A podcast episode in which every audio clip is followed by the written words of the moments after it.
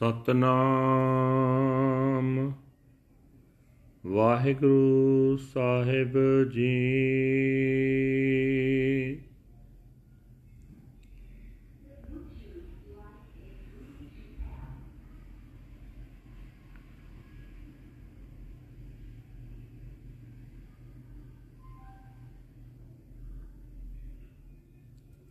ਸਤਨਾਮ।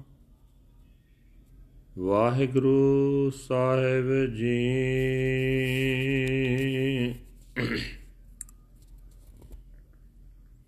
ਤਨਾਸਰੀ ਮਹੱਲਾ ਪੰਜਵਾ।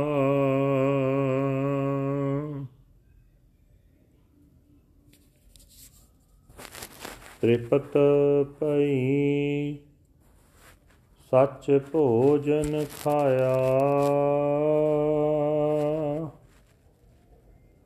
ਮਨ ਤਨ ਰਸਨਾ ਨਾਮ ਤੇ ਆਇਆ। ਤ੍ਰਿਪਤ ਭਈ ਸੱਚ ਭੋਜਨ ਖਾਇਆ। ਮਨ ਤਨ ਰਸਨਾ ਨਾਮ ਤੇ ਆਇਆ।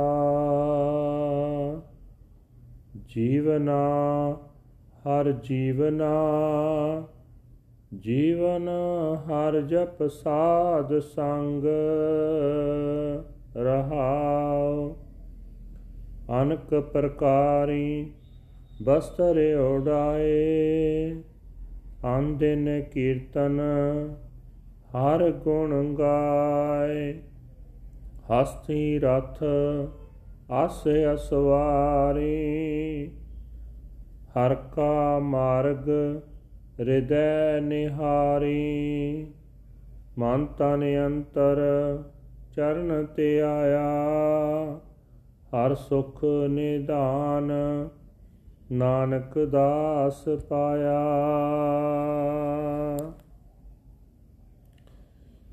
ਮਨ ਤਨ ਅੰਤਰ ਚਰਨ ਤੇ ਆਇਆ। ਹਰ ਸੁਖ ਨਿਧਾਨ ਨਾਨਕ ਦਾਸ ਪਾਇਆ। ਵਾਹਿਗੁਰੂ ਜੀ ਕਾ ਖਾਲਸਾ, ਵਾਹਿਗੁਰੂ ਜੀ ਕੀ ਫਤਿਹ। ਇਹ ਹਨ ਅੱਜ ਦੇ ਪਵਿੱਤਰ ਹੁਕਮਨਾਮੇ ਜੋ ਸ੍ਰੀ ਦਰਬਾਰ ਸਾਹਿਬ ਅੰਮ੍ਰਿਤਸਰ ਤੋਂ ਆਏ ਹਨ। ਸਾਹਿਬ ਸ੍ਰੀ ਗੁਰੂ ਅਰਜਨ ਦੇਵ ਜੀ ਪੰਜਵੇਂ ਪਾਤਸ਼ਾਹ ਜੀ ਦੇ ਤਨਾਸਰੀ ਰਾਗ ਵਿੱਚ ਉਚਾਰਨ ਕੀਤੇ ਹੋਏ ਹਨ। ਗੁਰੂ ਸਾਹਿਬ ਜੀ ਫਰਮਾਨ ਕਰਦੇ ਕਹਿ ਰਹੇ ਨੇ हे ਭਾਈ, ਜਿਸ ਮਨੁੱਖ ਨੇ ਆਪਣੇ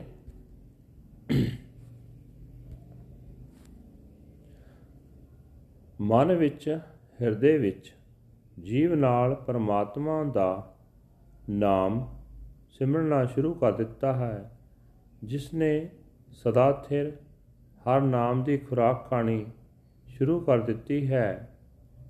ਉਸ ਨੂੰ ਮਾਇਆ ਦੀ ਤ੍ਰਿਸ਼ਨਾ ਵੱਲੋਂ ਸ਼ਾਂਤੀ ਆ ਜਾਂਦੀ ਹੈ। हे ਭਾਈ ਸਾਧ ਸੰਗਤ ਵਿੱਚ ਬੈਠ ਕੇ ਪਰਮਾਤਮਾ ਦਾ ਨਾਮ ਜਪਿਆ ਕਰੋ। ਇਹੀ ਹੈ ਅਸਲ ਜੀਵਨ, ਇਹੀ ਹੈ ਅਸਲ ਜ਼ਿੰਦਗੀ। ਠਹਿਰਾਓ। ਜਿਹੜਾ ਮਨੁੱਖ ਹਰ ਵੇਲੇ ਪਰਮਾਤਮਾ ਦੀ ਸਿਫਤ ਸਲਾਹ ਕਰਦਾ ਹੈ, ਪ੍ਰਭੂ ਦੇ ਗੁਣ ਗਾਉਂਦਾ ਹੈ, ਉਸਨੇ ਸਮਝ ਲਵੋ, ਕਈ ਕਿਸਮਾਂ ਦੇ ਵੰਨ ਸਵੰਨੇ ਕੱਪੜੇ ਪਹਿਨ ਲਏ ਹਨ।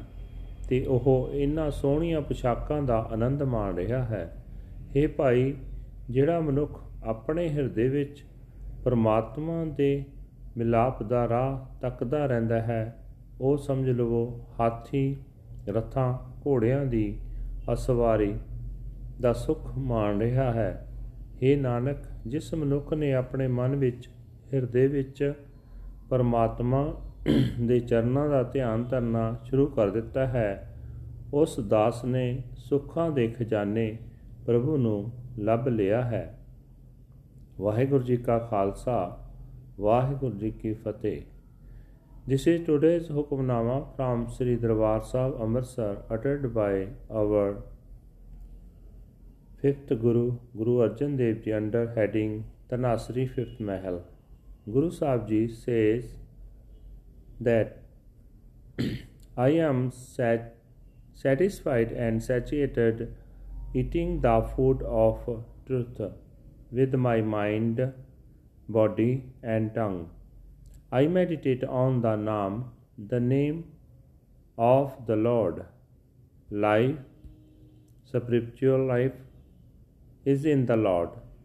Spiritual life consists of chanting the Lord's name in the Satsangat, the company of the holy. Pause. He is dressed in robes of all sorts.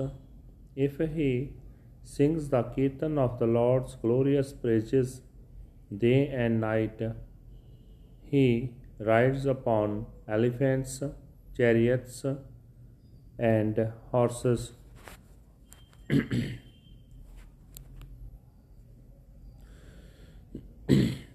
if he sees the Lord's path within his own heart,